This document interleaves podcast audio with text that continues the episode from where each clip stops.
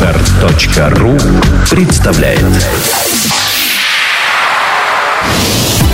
Фэшеномика. Подкаст об экономике моды. Всем привет, меня зовут Артем Балаев, я являюсь генеральным продюсером Aurora Fashion Week, и сегодня у нас знаменательный день, мы представляем новый проект Aurora Fashion Week, это подкаст, который называется Фэшеномика. Фэшеномика, как несложно догадаться из э, этого сочетания букв, это проект, посвященный экономическим аспектам индустрии моды. А, и ориентирован он на тех, кому интересна мода как бизнес, тех, кто работает в моде, тех, кто вполне возможно в будущем будет работать в моде. Ну и, конечно, интересуется модой и хочет понять, как происходят те или иные процессы, э, с чем они увязаны и какие у них подоплеки, предпосылки и так далее. Разрешите мне представить прежде всего э, свою коллегу, ее зовут Анастасия Дианова, это консультант по стратегиям развития Aurora Fashion Week, и сегодня она выступает нашим соведущим, моим соведущим. Ну и, наконец, самый торжественный момент. Мы представляем нашего первого гостя. Мы очень долго думали о том, с кого стоило бы начать и кого пригласить э, человеком, который будет открывать этот подкаст кто... Э, а, собственно, зачем я так подробно? Представит нашего гостя, дизайнера Леонида Алексеева, Анастасия Дианова. Все верно. Всем привет. Итак, традиционно представление гостей – это прерогатива женская, поэтому э, давайте, да, давайте я возьму эту роль на себя. Итак, э, дизайнер Леонид Алексеев закончил факультет менеджмента Санкт-Петербургского государственного университета, э, прошел стажировку в Европейском институте дизайна в Милане и защитил диплом в колледже Сент-Мартинс в Лондоне. Бренд Леонид Алексеев на сегодняшний день это мужская и женская линия одежды Pret-a-Porter Deluxe, вторая линия одежды диффузная женская марка «Антен», частное ателье и флагманский бутик. В активе дизайн-студии Леонида Алексеева. Разработка капсульных коллекций для компании «Экстра» и «Сода», разработка и производство формы для ресторанов Джельсамина, Марсельеза и Макаров, создание костюмов для Московского художественного театра имени Чехова, спектакль «Пиквикский клуб» и Московского драматического театра имени Пушкина, постановка «Великая магия». И последнее, на чем я хотела бы остановить э, внимание, это факт э, сотрудничества э, студии Леонида Алексеева и футбольного клуба «Зенит», э, который начался летом 2011 года. Что, что является этим сотрудничеством, фактом этого сотрудничества? Это выпуск линии повседневной одежды. Первый пример столь масштабного, столь масштабной коллаборации футбольного клуба с российским дизайнером одежды. Коллекция из четырех линий объединила 101 вещь. И вот у нас есть информация о том, что цикл создания коллекции занял 12 месяцев. Э, очень интересно, но, наверное, не исчерпывающая справка. И, наверное, Леонид, мы попросим тебя представиться и э, два слова сказать о том, насколько она была точна, или, может быть, какие-то вещи мы упустили, или сказали лишнего. Ну что же, почему же лишнего? Э, очень приятно быть первым, очень приятно, что меня сюда позвали, приятно быть с такими интересными, знающими людьми.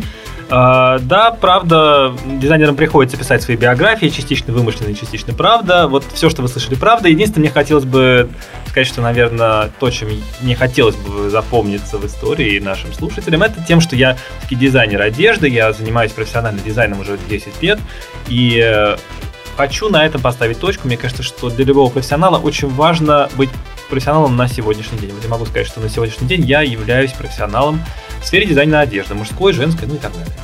Вот этого, мне кажется, уже вполне достаточно. Спасибо. Давай э, тогда я к тебе все-таки, тем не менее, учитывая нашу тему, обращусь не как к профессионалу, не как к дизайнеру, а как к бизнесмену. Да? Безусловно, э, бренд Леонид Алексеев – это звучащий, заметный бренд в Петербурге. И мог бы ты еще раз прокомментировать для наших слушателей э, линии одежды и проекты, направления твоей постоянной работы, которые у тебя есть? 9 лет назад, когда я начинал свое дело, я придумал форму Э, форму функционирования моего дела. Э, я придумал, что это будет дизайн-студия. Что это такое? Это значит, что я не только делаю какие-то вещи для себя под собственным именем, я также оказываю услуги дизайна. То есть в моей студии мы э, с моими коллегами разрабатываем дизайн для чего угодно, для кого угодно мы набирали постепенно своих клиентов. Вначале это были мелкие клиенты, да, это были разработки униформы, разработки капсульных коллекций. Постепенно мы дошли до уже массовых производителей, производим в Китае, производим в Турции, в Индии. А, все это делает из моего офиса, и а, постоянно ищем мы новых партнеров и делаем все, начиная от там одежды для грудничков до каких-то костюмов феерических для театрализованных шоу. Э, это очень интересно, это позволяет моему бизнесу быть гибким, а именно гибкость э, ну, в условиях России наиболее важный фактор сейчас. А, может быть, а, эта форма не каждому подойдет, да, потому что такая э, мультиполярность присутствует, да, что нужно заниматься всем и пробовать и уметь делать все. Но это позволяет э, мне сохранять некую свою, некую свою творческую свободу.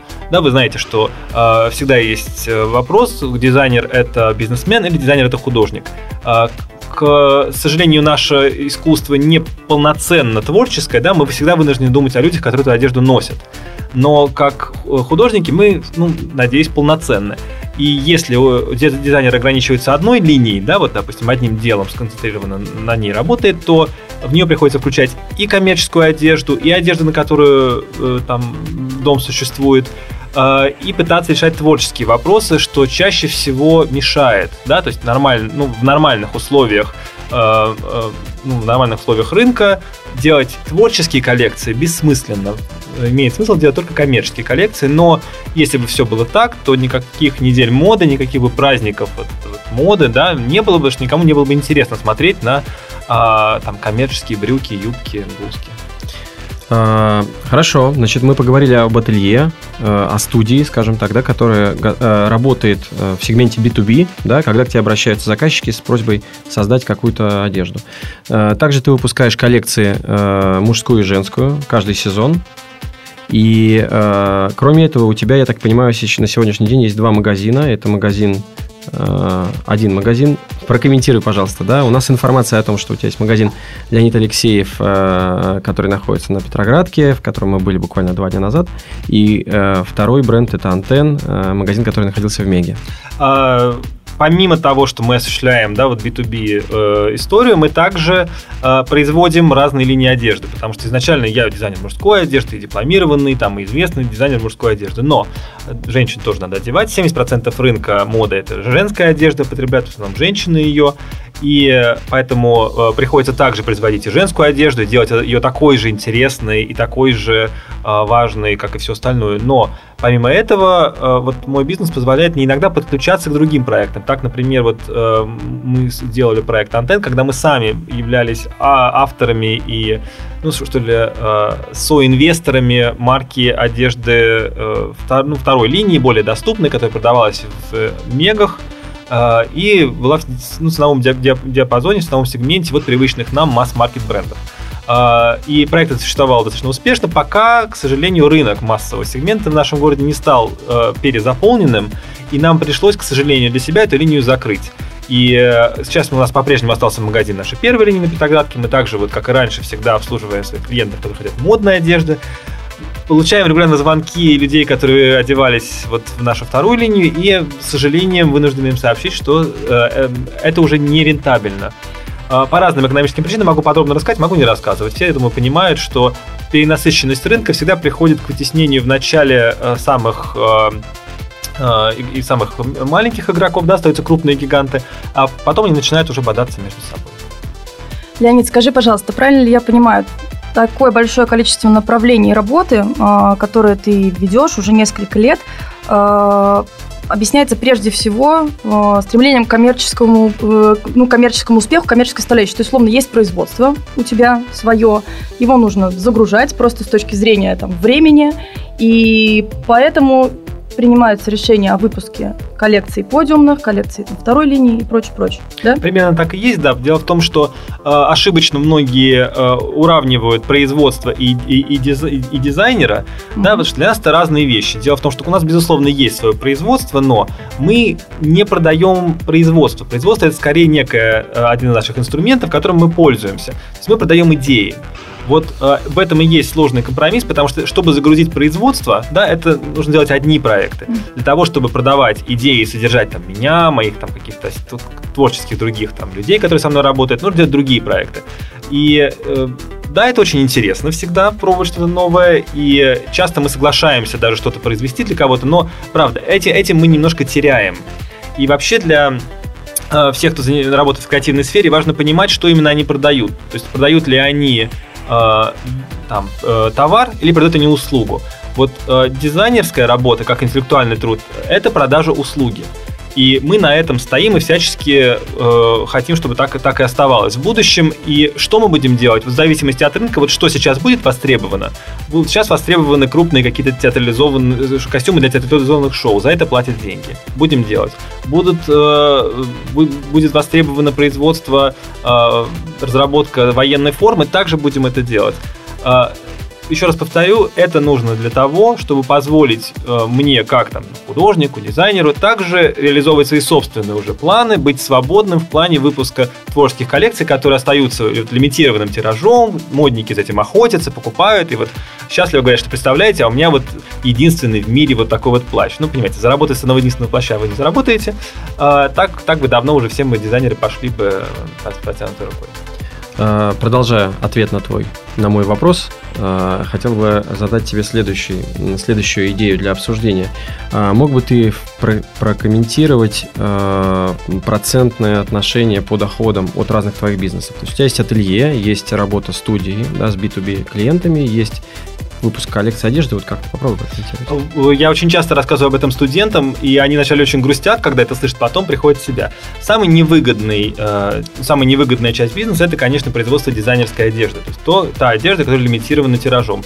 Потому что вам приходится вкладывать все свои расходы в очень маленькое количество продукта если вы сделали коллекцию 60 предметов, вы потратили на нее там 3 месяца работы, вот все свои расходы и аренды, и заработные платы вы должны вложить в эти вещи.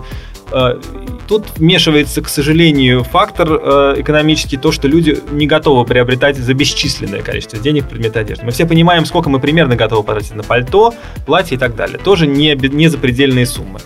И более того, ре- реализовав эти вещи, вы как бы вот одиножды, единожды затраченные усилия вы продаете вместе с ними. То есть больше вы никогда не сможете вторично их продать.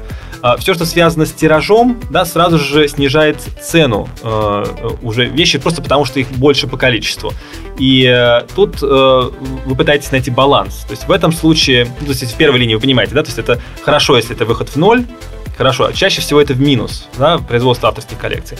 Когда вы говорите о какой-то тиражности уже, а, тиражность это может быть и под клиента, и под магазин, то здесь, вы, конечно, нужно закладывать вам коэффициент, э, ну, мы говорим про коэффициент 3, э, для начинающих дизайнеров это коэффициент 2, то есть вы должны свои вложения в эту вещь, включая собственное рабочее время, умножать на 2 минимум, как минимум для того, чтобы хотя бы получить хоть какую-то прибыль. То есть а, э, коэффициент 3 означает, что все, что э, сверх э, вот этого удвоенной, удвоенных расходов, это, это идет вам в прибыль. По идее, вы можете рассматривать это как прибыль.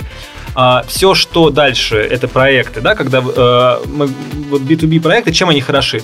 То, что вам заказывают какую-то одежду или какой-то дизайн, который уже сразу будет продан. То есть вам не нужно зависеть от того, как долго или как быстро будет это реализовываться. То есть вам заказали, все, все деньги заплачены за это, уже, то есть уже все, все уже оплачено.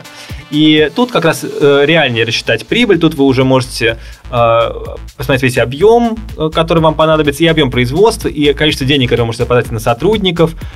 Такой, так, конечно, гораздо приятнее работать, когда у вас есть уже некий бюджет, и э, этот бюджет вы уже тратите по своему усмотрению. Э, когда вы начинаете э, этим заниматься, да, вы можете там потратить его на закупку техники, привлечение каких-то дополнительных людей. Чем дольше вы работаете, чем больше навыков вы получаете, чем больше у вас есть профессионального оборудования, тем меньше людей вам требуется, тем больше прибыль от этих проектов. Тут уже вот насколько вы сами сможете э, сэкономить, да, чем меньше сможете вложить, тем больше получите. А если говорить про ателье, работу с э, частными клиентами? Работа с частными клиентами, это э, получается, что с этого я получаю некий процент. То есть работа с частными клиентами у дизайнера означает, что дизайнер получает свой авторский процент за ту или иную вещь, которую он надзирает. Просто потому что работа ателье – это человек пришел, он высказал свои пожелания, конструктор сделал на него там лекало, портной на него это сшил, цена ткани. А, получается, что я не могу э, умножать там на 2, на 3 эту цену, просто потому что э, сразу будет огромная, огромная сумма. Ну, не всякий человек готов. То есть есть в Петербурге некоторые ателье, которые так и действуют, где живут только за счет наценок на, на труд, а, мы так поступать не можем, потому что тогда просто ну, э, у нас, боюсь, этих клиентов не будет. А, но, может быть, все впереди, конечно. А, да. Скажи, пожалуйста, если говорить о структуре э, того, что производит ателье, что это, например, 70% свадебных платьев и там 10% в вечерних и что-то еще. Или, например, приходит клиентка и говорит, что я хочу вот такое пальто, я его нигде не могу найти. Пожалуйста, сделайте. Конечно, э, наш мир уже настолько э, э, развит э, в плане э, любой одежды, и а, а, все можно найти, поэтому, если раньше мы очень много шили там классической одежды, и брюки, и блузы, сейчас, конечно, уже гораздо проще пойти купить в магазине, там перемерить 20 и найти одну нужную. Поэтому э, ателье вернулось к тому, чем, может быть, было изначально, то есть это какие-то редкие вещи. Чаще всего это, конечно, нарядные э, там платья или э, костюмы для свадьбы. Э, но и э, очень много мы шьем пальто, потому что, как вы знаете, в Петербурге вообще какой-то... Петербург город пальто. Здесь э, гигантский спрос на верхнюю одежду зимой, летом, осенью, весной нам всегда нужна, верхняя одежда, нас всегда холодно. И вот да, это два, две, два есть направления основных. Это пальто, пальто куртки или э, вечерняя свадебная группа. А, хорошо чем? Тем, что э, это продукты достаточно дорогостоящие, то есть уже люди готовы на них тратить деньги. То есть на, за блузку за 20 тысяч вы себе не, вряд ли будете шить. Ну, а вот пальто и платье вы готовы уже как-то раскошелиться, потому что хотите, чтобы это было то единственное, главное, там, интересное, то, чего ни у кого нету. А, плюс в том, что, безусловно, эти вещи очень интересно разрабатывать и шить. Минус в том, что, ну, сколько свадебных платьев одному человеку понадобится в жизни. Или сколько пальто в год вам понадобится. То есть клиенты, от, клиента, от этих клиентов, к сожалению, нельзя зависеть да, потому что наши вот коллеги более старшие, их клиенты это э, с ними всю жизнь. То есть они же все вещи, которые у них есть в гардеробе, практически они шьют у вот в этих ателье. Э, мы, поскольку более молодой сегмент, да, то мы, ну, более молодой, я более молодой, там, судья более молодая. Мы то, тоже. Мы тоже более молодые все, да, вы тоже более молодые. Э, и наши, получается, что на, от, от наших клиентов нельзя зависеть. То есть сегодня они хотят пальто, завтра они пошли, там, что-то купили, потом съездили в Италию, а потом вообще уехали на, на полгода на Гуа. То есть мы не можем от них зависеть, а из-за этого мы не можем постоянно э, ну, сидеть и ждать, когда они к нам придут. То есть это более случайный имеет эм, такой вот, что ли, момент, такой бизнес. Что можно делать? Можно э, как-то рекламировать именно это направление. То есть есть ателье, которые квалифицируются там, или используют направление мех, кожа или платье, когда их находят скорее уже по типу продукта, который хотят произвести, но тогда, боюсь, э, а, нужно будет менять немножко направление деятельности, да, более, э, в более узкую специализацию заходить. А, то, чего тоже не хотелось бы, потому что это отменит мою работу, допустим, с крупными клиентами. Угу. Продолжая тему аудитории, да, вот мы достаточно подробно поговорили про аудиторию клиентов, которые приходят и заказывают вещи. Как ты можешь описать аудиторию мужских и женских своих коллекций предпортами? Конечно же, когда я делаю коллекции, я стараюсь э, максимально не думать о э, клиенте, который у меня есть. Это вот страшная тайна, потому что никогда дизайнер так не скажет, хотя все мы так думаем. То есть, когда творческая коллекция, мы думаем, а нашими клиентами являются журналисты, фотографы, стилисты. То есть нам наша цель в этих коллекциях это промоушен, да, это промо себя. А, как происходит промо? Понятно, что на, ну, на неделю моды, во-первых, очень много дизайнеров одновременно показываются, и в сезон тоже огромное количество коллекций мы видим.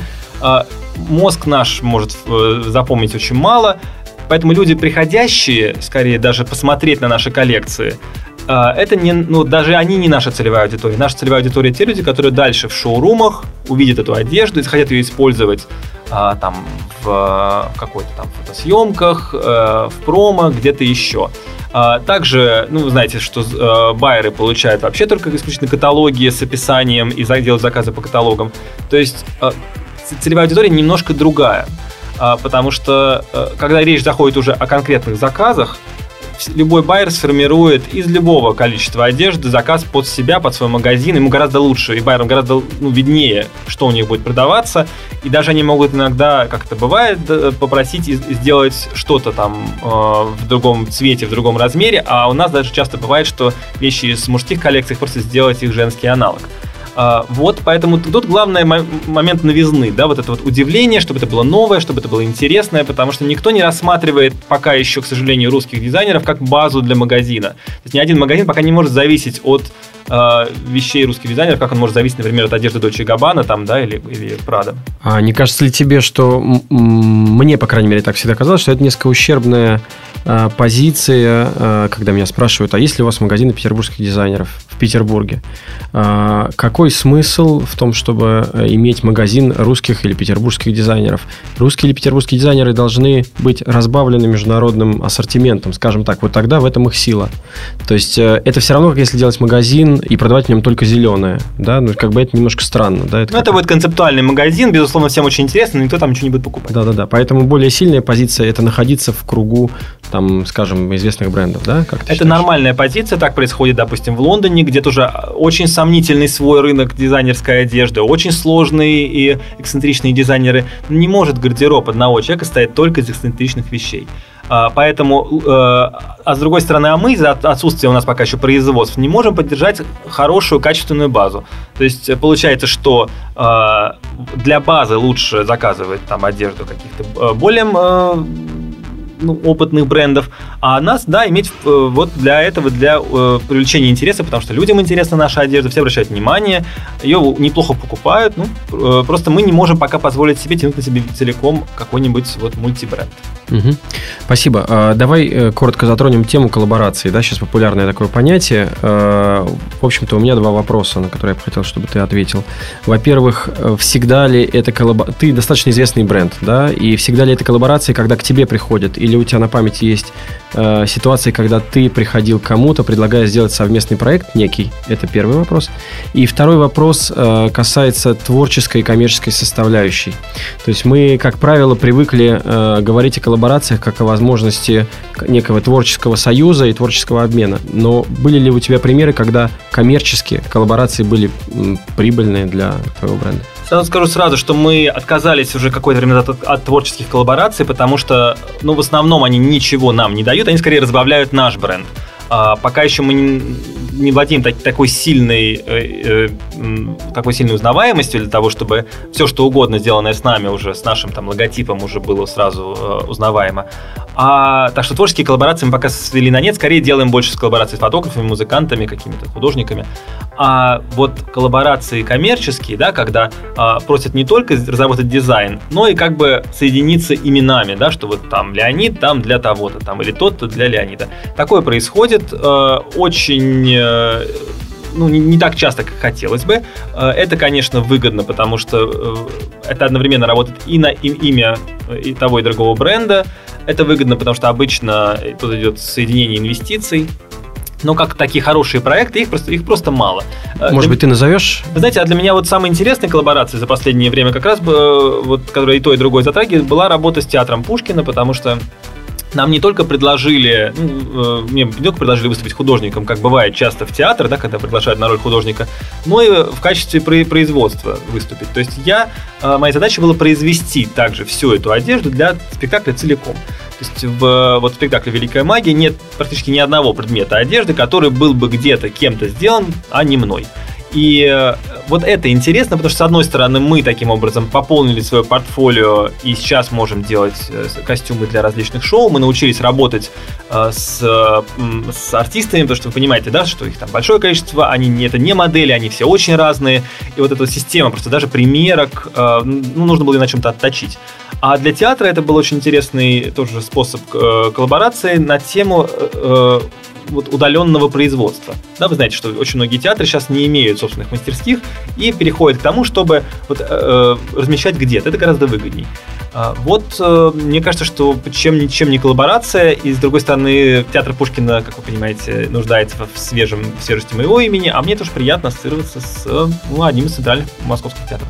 А, скажи, пожалуйста, был ли объявлен какой-то тендер или сразу ФК «Зенит» пришел к тебе? Я не могу раскрыть всех тайн, да, э, потому как делается, как делается вот этот вот культ, создается.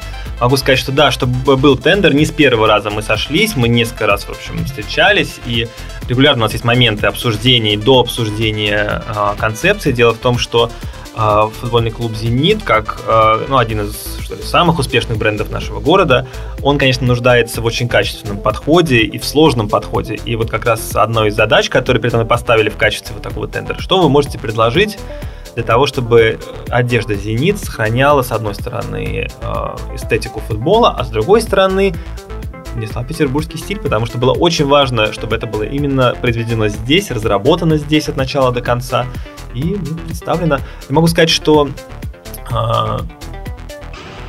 другой вопрос? Нет, ну, на самом деле я хотела да, спросить. Давай. Да.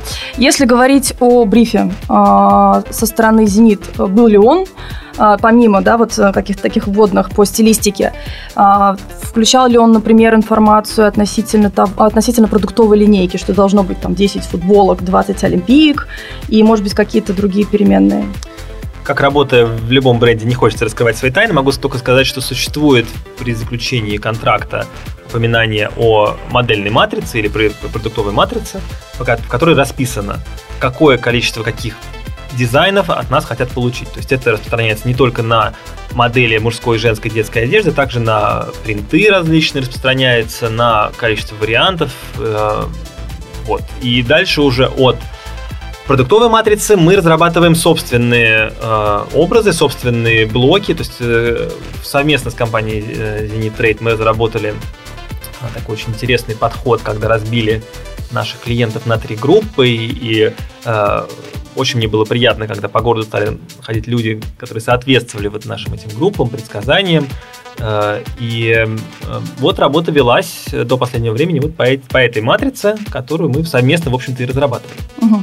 А, правильно ли я сказала в начале о том, что цикл создания коллекции занял 12 месяцев? И если да, то можешь описать, а, какие это были этапы? Цикл коллекции, конечно, занял чуть меньше, но весь процесс от начала до конца занимает 15 месяцев вместе с производством. А, этапы очень понятные, да, тем, кто занимается профессиональным дизайном. Первый этап – это так называемые борды, создание бордов, на которых мы описываем сегменты и что нас вдохновляет на те или иные дизайны, сегменты и так далее. То есть идеологически некий такой посыл. А после бордов мы переходим уже к э, отработке матрицы, то есть на каждый борд делается определенное количество эскизов, э, и в том числе предложения и по принтам, и по цветовым сочетаниям, и по самим моделям. И уже после этого происходит э, отсев, то есть мы встречаемся и, и выбираем, какая идея сработает, какая не сработает, какая дойдет до покупателя, какая не дойдет. После чего происходит техническое описание, то есть создаются лекала, цветовые карты и вот прямо непосредственно описание всех вещей, которые засылаются на производство. Дальше мы получаем образцы, корректируем их, отсылаем снова, получаем производственные образцы, и только после утверждения всеми вот производственного образца, только после этого он поступает уже в производство и постепенно приходит э, к нам сюда, где мы их фотографируем, рекламируем и уже отправляем в магазин. Производство где находилось? Не в России же, да? Не, производство не, производство не в России, но э, для такого такого сегмента одежды это нормально. Угу. Потому что мы смогли там сделать и не только вот видимые части дизайна, также там есть и а, всякие фишки внутренние, вешалки смешные и обаятельные всякие значки, которые мы спрятали внутри одежды. Угу. А можешь сориентировать по м, объему э, единиц, сколько в итоге было произведено? Э, не могу сориентировать по полному объему. Дело в том, что, конечно, не я один занимаюсь э, э одеждой, и даже в самих магазинах э, компании Зенит вы видите не только плод моего труда, но и различных других дизайнеров, которые делают сувенирную продукцию, те, кто разрабатывает э, какие-то базовые вещи. Кроме того, конечно же, форма, э, которую компания Nike производит для компании Зенит, вот которую вы видите сразу, войдя в магазин. То есть это вообще плод очень большой команды людей, очень сложная и напряженная работа общим объемом а, просто безумным каким-то. Там очень много всего. Где-то, ну, для тех, кто интересуется, скольким тиражом сделана, допустим, футболка, которую он угу, покупает, да. Э, редко при, при, ну, переходит границу в 300. Для нашего города, которому чуть больше 300 лет, это, в общем, ничто. Очень, так что практически эксклюзивные футболки, коллекционные, как я надеюсь, в будущем раритетные. Спасибо. Следующий вопрос. Это вопрос э, одного из людей, который ставит лайки на нашей страничке ВКонтакте. Напомню, что Аврора Fashion Week мощнейшая страничка ВКонтакте, сообщество, которое сейчас на первом месте в Рунете. Э, и э, буквально за несколько дней мы получили массу вопросов, когда объявили о том, что Леонид Алексеев будет у нас в студии.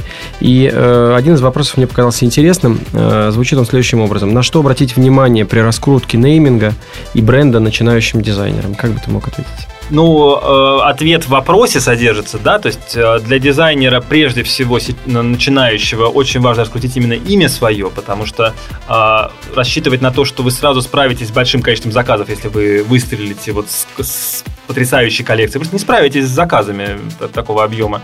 А, и делать, начинать свой творческий путь с ультракоммерческих, вот как сейчас Терехов делает, да, такой вот ультракоммерческая, а, понятная, базовая одежда тоже нельзя, потому что тогда ваше имя не прозвучит. То есть нужно делать ставку именно на э, яркость, новизну и самобытность вашего имени.